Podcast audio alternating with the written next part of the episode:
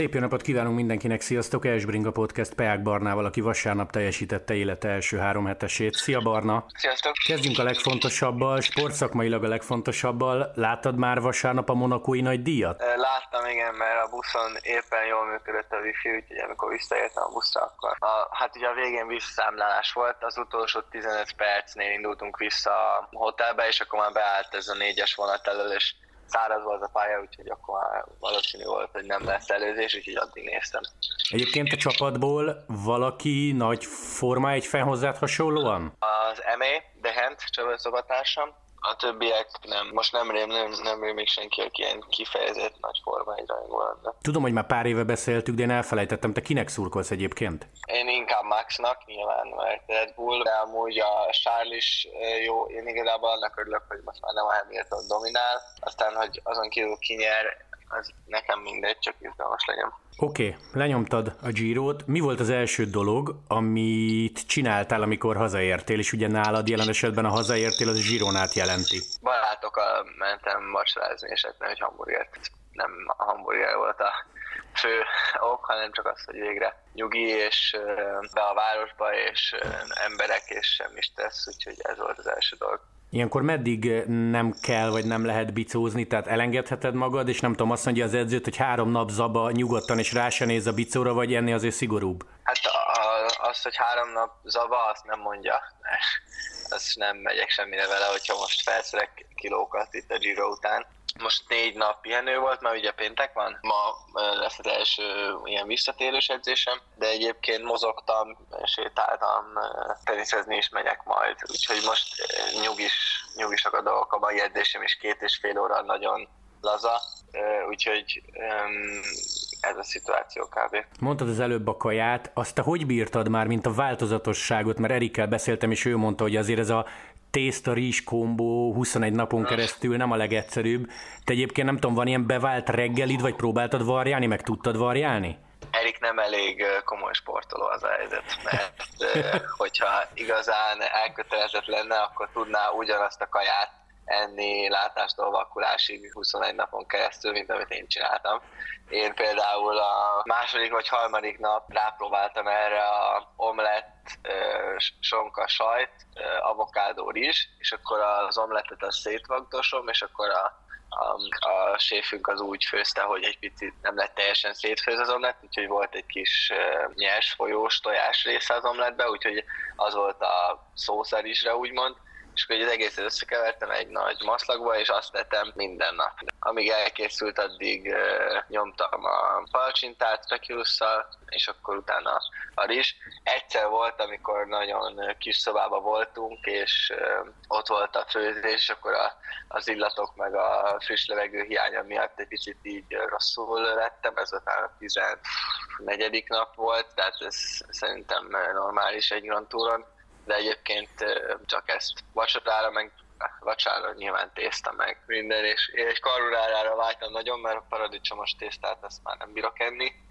meg amúgy sem szeretem annyira, de ezen kívül nem volt probléma. Mondtad, hogy van nálatok séf, ezt úgy kell elkezdeni, hogy ugyanaz, mint Walteréknál, tehát ez kb. ez a Michelin csillagos színvonal, nagyon durva tálalás, meg például lehetett kérni, vagy mindenki megkapta, meg volt egy fix menü, vagy nem tudom, Peák Barna azt mondhatta, hogy én ezt meg ezt szeretnék, Léci. Hát nem tudom, nem voltam még sosem is csillagos étterem, vagy erre nem tudok nyilatkozni. Szerintem ugyanolyan, mint az a tiéknál. Tehát ahogy el tudom képzelni, a csavai csapatomnál is így működött, meg itt is, úgyhogy szerintem náluk is úgy működhet. Tálalás igen, és akkor hát nincs menü, meg nem kérsz, meg nem áll neki főzni, hanem ő mire odaérünk már elkészíti a kaját, de hogy a, például a pihenőnapra előre megkérdezte, hogy mit szeretnénk enni, meg ilyenek, és akkor próbált igazodni, de hogy amúgy általában előre ki van találva, hogy mit fog csinálni.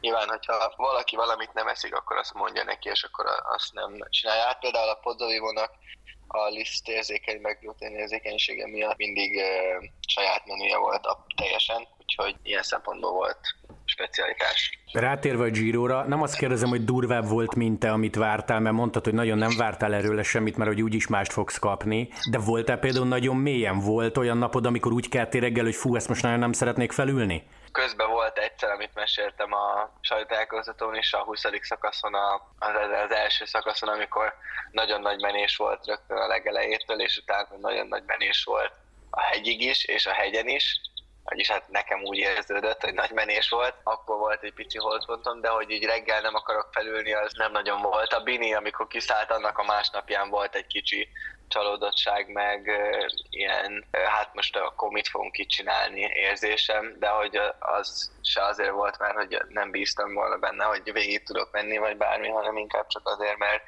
így a vezetőnket elvesztettük, de egyébként az másnapra elmúlt, szóval nem, nem volt semmi extra. Jó, hogy mondtad Binit, ő aznap este, amikor a kórházból megérkezett hozzátok, ő, ő nagyon ki volt, mert mindig meséled róla, hogy tök mosolygós, abszolút pozitív srác, de akkor láttad rajta a szomorúságot, vagy addigra már elengedte meg annak örült, hogy nyert egyet? Szerintem most ezt nem akarom semmi ízét ez tök normális, de szerintem egy kicsit úgy megkönnyebbült, hogy nyertem, és most megyek haza nem kell tovább. Tehát, hogy nem, nem, nem zavarta. Biztos egyébként segít az is, hogy tényleg ilyen nagy alazott, de, de nem volt egyáltalán letörve. Oké, okay, meséld el Léci a hallgatóknak, mert mindig tőlünk kérdezik, de te most el tudod mondani, mert frissek az élmények, hogy milyen az élet egy gruppettóban. Tehát valaki hangosan számolgat, nem tudom, a fületekre mondják, megy a röhögés, vagy azért abszolút nyomjátok izomból, tehát hogy milyen az élet ott hátul? Miután elmegy a csoport, akkor utána kicsit kienged mindenki, hogy, hogy jó, hát akkor most leszakadtunk, már nem fogunk visszajönni, úgyhogy verseny az már nincsen, úgyhogy innen már effektíven úgy egy csapat vagyunk, úgymond, és akkor mindig van valaki, aki próbál túl gyorsan menni, és akkor azt egy picit csesztetik, vagy szólnak neki, vagy panaszkodnak, lejtőn azon ott jó tempóban, és akkor amikor kérünk a síkra, akkor mindenki tudja, hogy na most viszont akkor be kell dolgozni mindenkinek, mert azért maradtunk együtt, azért mentünk lassan az emelkedőn, hogy mindenki együtt maradjon, hogy a síkon beindítsuk a, ezt lánctalpat, és akkor felvegyünk egy nagy sebességet, és igazából az utolsó hegyen szokott az lenni, hogy akkor emberek leszakadnak, mert akkor ugye már mindegy. Nekem igazából nem nagyon volt sok ismerősöm, hátul. Egyszer-kétszer az Erik. Nem voltak nagyon nagy beszélgetés láncok, amikor csapattársam ott volt, de ő is inkább a többi belgával spanolt a Rupettóba, úgyhogy ne, hát nekem inkább ilyen gondolat barangolás volt a Rupettóban néha megszólásokkal, meg hát azért én küzdöttem. Azért 5000 métert, meg 200 kilométert letekerni, az nem egyszerű se előse a Gruppettóba. Mondtad, hogy annyira nem izgult a nagy hegyek miatt, mert hogyha Demár fel tud menni, akkor te is. Egyébként Demár jól mászik? Tehát, hogy, vagy nagyon-nagyon szenvedett? Nem szenvedett, nem. A Demár nagyon jó formában volt, esze is volt, tehát tudta, hogy tudta, hogy mik a limitjei, tehát nem az volt, hogy próbált minden áron ott maradni, és hogy akkor nekünk is küzdeni kellett, hanem ő hamar elengedte, és ott volt vele a hat csapattársa, Atin kívül ugye mindenki, és akkor az nekünk egy elég easy szituáció, mert, mert tudjuk, hogy, hogy akkor lesz tempómenés, tehát nem az lesz, hogy nézelődünk egymást, és akkor mindenki meg van ragyva, de vezetni kell, hanem akkor ott voltak a FDZ srácok, és ők vezettek. Tanultál-e valamit magadról itt a három hét alatt? Meglepette valami a Giron? Erik egyébként, akiről hallottuk, hogy nem egy profi kerékpáros, azt mondta, hogy őt az, őt az lepte meg, hogy egész simán végigment, tehát, hogy, és nem is nagyon rogyott bele a Giroba. Neked? Hát ezt én is uh, tudnám mondani, hogy um, valami hasonlót uh, éreztem. Nyilván én azért a hegyeken egy órával, az Eriknél egy órával lassabban, a Atinál meg két órával lassabban mentem, vagy hárommal, úgyhogy ha én is olyan gyorsan próbálok menni, mint ők, mert ilyen presztis kérdést csinálok bele, hogy na, ki a magyar, akkor valószínűleg nem is tudtam volna, meg akkor valószínűleg letérdelek, de hogy nem volt nekem olyan érzésem, hogy Na igen, ez jutott eszembe többször a Rensónak, Mark Rensónak egy ö, nyilatkozata, amikor mondta, hogy volt egy ilyen Grand Tour, Grand Tour szakasza, amikor utána ott ült a kádban, utána a hotelban a szobatársával, és egymásra néztek, és valami mondtak, hogy hát fogalmam sincs, hogy ezt hogy fogjuk befejezni. Most így utólag gondolok rá, hogy talán volt ott valami bukás, vagy betegség, vagy valami, ami miatt ezt mondta, de hogy nekem mindig ez eszembe, hogy amíg nem itt vagyok, addig még minden király. És idáig sose jutottam el, úgyhogy mármint mentálisan erre a mélypontra, úgyhogy úgyhogy így ez nem volt gond. Az mennyi segített, hogy volt két magyar, tehát minden nap tudtatok beszélni, és most nem csak arra gondolok, hogy szakasz közben, hanem mondjuk esténként írtatok a másikra? Ő az Attival volt valami akkor, igen, az Erik nem nagy, nekem úgy tűnt, hogy nem nagy Instagramos. Volt például visszatérő poén volt az Erikkel, hogy volt valaki otthon, aki minden nap csinált egy Insta sztorit a szakaszról, és megjelent rajta mindhármukat, de minden nap. Volt, amikor napi kétszer is, és akkor ezen nevettünk az Erikkel, hogy na, meg, megkaptam a napi értesítést, meg hát az Atival is nagyon sokat. Hát a verseny közben is, meg utána is az napi történésekkel. Nekem is volt az Atival egy olyan mozzanat, mint amit az Erik említett, amikor így egymásra néztünk a, azon a szakaszon, amikor a Csikone nyert, és iszonyatos tempó volt, és iszonyatos támadások, és csak így előnéztünk, és láttuk, hogy a Karapáz próbál szökésbe kerülni, és akkor eh, egymást részünk Attival, és mondtuk, hogy ez mi az Isten. Tehát, hogy eh, mekkora szenvedés, meg mekkora még nem lesz vége a dolognak, meg eh, szar szituáció. Úgyhogy nagyon, nagyon sokat dobott nekem azon, hogy volt ott két magyar, mert ment és lettem volna az idő nagy részében. Mi a top élményed neked? Mert volt egy 13. helyed, ami tök jó eredmény, meg volt egy ugye képernyőre nem kerülő, meg a közvetítésben nem látszódó podzovívó mentésetek, ami mondtad, hogy ott élőben elég durva volt. Ez a kettő igazából. Nekem főleg a podzovívónak a segítség, mert én most ez a 13. hely ez nagyon jó, de hogy hogy ez egy Virtual csapatnak nem azt mondják, hogy hú, a 13. hely, hanem inkább azt mondják, mint az Attinak a negyedik helyen, vagy egy, egy szakaszdobogó, vagy egy szakaszgyőzelm. Úgyhogy nekem ez a 13. hely ez inkább csak egy lépcső a további célok felé, de az a Podzovivónak az a segítség, az, az én úgy érzem, hogy az nagyon fontos volt neki. Tehát nekem az volt a célom, hogy valami nélkülözhetetlen nyújtsak a, a csapatnak, érted, amire gondolok? Tehát, hogy valami olyat, ami nem arról van szó, hogy viszek egy kulacsot, vagy egy picit fogom nekik a szelt, hanem valami olyat, ami, ami tényleg számít, és nyilván azok is nagyon fontosak, amikor az ember csak ilyen apróságokat segít, de én akartam egy ilyen egy nagy, vitathatatlan pontot, ami, ahol megmutatom, hogy elkötelezett vagyok, és ö, rátermet, és a többi, úgyhogy nekem ez, ez a, az az első, és a 13. hely a második highlight.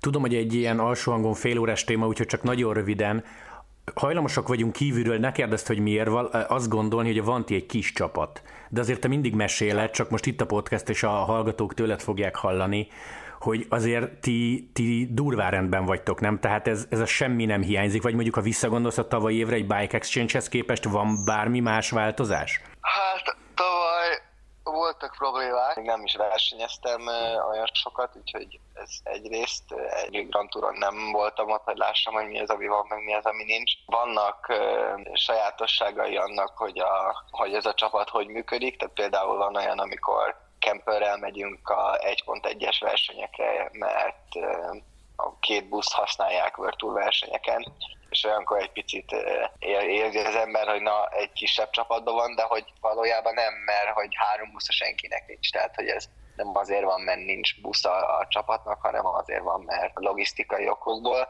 és egyébként meg eszköz szempontjából többet kapok, mint a Bike Exchange-nél, tehát itt most két fajta biciklim is van, tavaly a Bike Exchange-nél csak specialissima volt, ami síkon használhatatlan, és ugye én felvezető ember, síkszökő ember, puncher vagyok, tehát én egy hegyi biciklivel, ami nyeklik alattam, meg nem is aerodinamikus, azzal nem sokra megyek, és újabb kerekeink vannak, jobb gumitechnológia, van Ceramic Speedünk, nyilván van pár szponzor, ami maradt, akik idén mennek ki, akik még abban az időben vannak, amikor a csapat még tényleg nem volt ilyen híres, hogy úgy mondjam, amik egy picit nem industry leading, hogy, hogy így mondjam, de hát ez, ez szerintem mindenkinél van. Egyébként meg nem nagyon szenvedünk hiány semmibe, tehát ruházat van, a Nálinnek a legjobbja, most az az, hogy milyen a Lálini legjobbja, az egy másik kérdés. Egyébként nem rossz, csak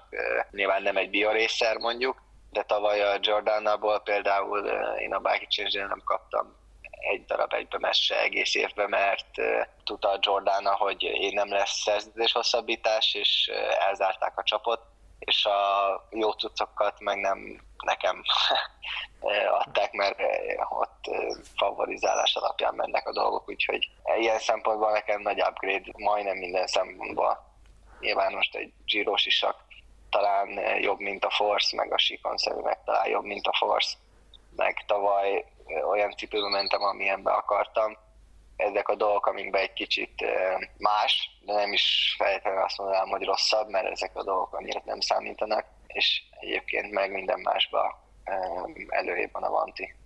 Oké, okay, oké, okay, ez így abszolút érthető. Utolsó három kérdés. Van valami negatív élményed viszonylag nagy névvel, mármint, hogy itt menet közben a Giron? Hát nem, nem mondanám. A Debont volt egyszer, amikor a torinoi szakaszon lefelé mentünk, és a technikás volt a lefelé, úgyhogy néha-néha mellé értem, mert óvatosan ment, és akkor az egyik hajtűkanyarba, ahol elnézte a kanyar csúcspontot, és én be tudtam fordulni, úgyhogy mellé kerültem, akkor nem is teljesen értettem a szituációt, akkor így egy picit frusztráltan nekem mondott valamit, hogy, hogy mi a francot csinálok, vagy tessék, akkor menjél, vagy valami ilyesmi volt, de hogy ezt nem tudtam nagyon hova tenni, mert amikor fékeztünk, meg amikor kanyarodás volt, akkor sose voltam mellette, mert nem vagyok hülye. Ez, ez volt így furcsa, de hogy ez így nem jött elő a következő napokba vele, meg amit nem meséltem a Hugh Carty, aki egy kicsit arrogáns a mezőnyben, úgy mondanám, hogy, hogy egy kicsit sokat gondol magára. Akkor vele volt egy pár ilyen nem keresett szó, meg a a Hán Van Hook is ugyanilyen, hogy azt gondolják ezek a versenyzők, hogy mindenki más azért van a mezőnyben, hogy ők lehető legkényelmesebben tudjanak menni, de amikor verseny van és előre kell menni, akkor, akkor be fogom előzni belső évről, és akkor az neki szar. De uh-huh. ez van. Tehát, és akkor ilyenkor ut- utána panaszkodik, meg, meg beszólogat, és akkor ilyesmik voltak. Jó, ö, milyen volt Dekent a szobatársad, illetve neked milyen az ideális szobatárs, plusz hogyha Ájmét megkérdezném, akkor mit mondan a Peákról, hogy ő milyen? Én szerintem a Ájme majdnem, hogy az ideális szobatárs, egy nagyon önzetlen, meg kedves srác, és úgy, úgy, úgy, úgy látom, hogy ő úgy figyeli azt, hogy hol, tud, hol tudja a körülötte lévők életét egy egyszerűbbé tenni, de nem ilyen people pleasing módon, hogy ebből meríti az önbecsülését, hanem csak simán azt látom rajta, hogy egy nagyon jó szívű srác. Tehát mit tudom én olyanokat mondok, hogy nézek az asztalon körbe a, a sóért, és hogy nem is mondok semmit, de hogy csak valami észreveszi, hogy nézem, és kitalálja, hogy, hogy mit kereshetek, nem mit, ahogy most kaptam a tésztát, és akkor nyújtja a sót, ami ott van nála, vagy valami ilyesmi. Tehát egy ilyen szinten egy nagyon, nagyon élhető és nagyon rendes srác. Egy kicsit sokat flangál messzelen a szobába, úgyhogy kénytelen voltam csinálni róla egy videót a nyolcadik nem a hatodik szakasz után. Hát figyelj, ezzel lehet neki, majd zsarolni. Én is ezt mondtam neki, hogy nem fogom kitörölni, mert akkor megint elkezd mesztelenül flangálni a szobába, meg a buszon. Úgyhogy ez egy, egy kicsit sakba tartottam de hogy abszolút semmi panaszom nem lehet róla, mert csendes, nem telefonál nagyon sokat hangosan, flamandul a barátnőjével, csak a megfelelő mennyiséget. Mindig fülhallgatón van, sose panaszkodik, sose csesztet, megtaláltuk egymással a humort, meg a poénkodást így a három hét alatt, úgyhogy én ezt mondom róla, azt, hogy ő mit mondan rólam, szerintem hasonló dolgokat. De várj, akkor, akkor azért... van rólad, van rólad mesztelen videó, ezt így értem. Nem. Jó vicc. Nekem van róla. Jó, értem, értem. Én, én, én nem flangálok mesztelenül a buszon meg a szobába csak a vicc kedvéért, mint ő.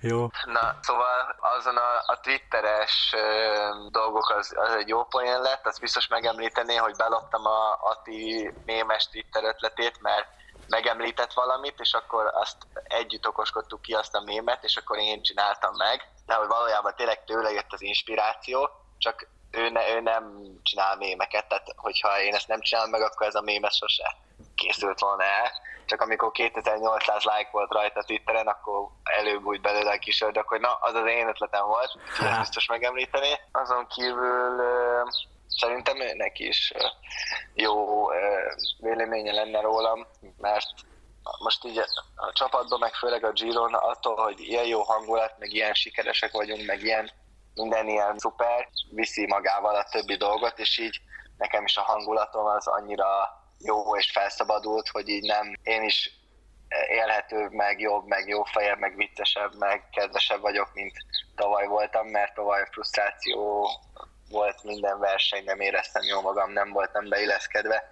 Most meg a, effektív egy család részének érzem magam, úgyhogy biztos, hogy ő is jó véleménye lenne rólam, mert amikor az ember jól érzi magát, akkor, akkor jó is a szabatásának lenni, szerintem. Hány könyvet olvastál ki végül? Hármat. Hármat, mert ilyen hármat vittem, a balatoni szakaszra egy ismerősöm hozott volna még kettőt, de elkerültük egymást, sajnos, mert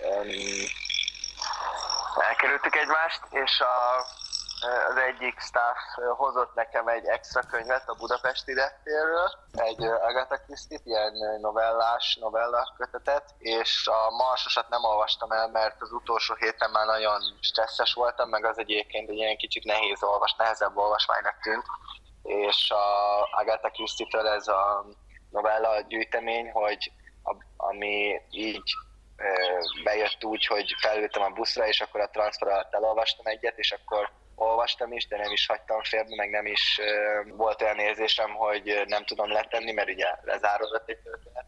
Ez volt a legideálisabb, és még olvastam Székely Évától a sírni csak a győzteseket szabadot tovább, amit már olvastam egy, egy idejet, de az meg, az meg egy életrajzi kötet, és nem nincsenek nagyon fejezetek, hanem csak egy egybe, és csak ömlik belőle a szó, és nagyon érthető, meg nagyon értékes gondolatok vannak benne, de az is egy nehezebb olvasmány, tehát azt se vettem föl csak úgy, hogy na, olvassuk, mert jó munka, hanem az, az nem élvezet, hanem inkább ismeretterjesztő, vagy inkább elgondolkodtató. Oké, okay, utolsó kérdés. Oké, okay, oké. Okay. Utolsó kérdés. Hónap végén jön a Magyar Bajnokság. Mennyire örülsz te Pannonhalmának, mint új helyszínnek? Hát én örülök. Nekem engem az Ati beszivatott, mert azt mondta már nem tudom jó régen, hogy majd a kékesre megyünk föl, és hogy ott lesz a befutó. És akkor már gondoltam, hogy te jó ég a kékesre, jó, hát akkor idén nem nyerek bajnokságot, stb. stb. Úgyhogy ehhez képest a Pannonhalmas sik. De egyébként örülök nagyon, mert e- ez egy olyan pálya, ahol kijönnek a különbségek, de ha mondjuk a kékesre mentünk volna fel, az szerintem nem lett volna fair a, azok felé, akik nem kifejezett hegyi menők, tehát felém, mondjuk, mondjuk ki, a, a Tierik Marti 3-as részére, viszont ez a Pannonhalma, ez egy talán egy kilométeres emelkedő, és ez meg inkább puncher emelkedő, viszont ha az Ati vagy az Erik erősebb lesz nálam, akkor le fog szakítani. Ha meg én leszek erősebb, akkor meg lesmintelem őket. Úgyhogy szerintem ez, ez egy fair pálya, és hasonlít nagyon a Komlóihoz, ahol nyertem, és most ugye már mindannyian felnőttek vagyunk, akkor ugye az Atti más kategóriában volt, mint én, úgyhogy izgalmas lesz. Oké, okay, Barna, először is gratulálunk a Girohoz, és nagyon szépen köszi, hogy csöröghettem. Jó pihenés, meg hát jó felkészülést akkor a bajnokságra. Szia, szia! Köszönöm. Sziasztok, hello!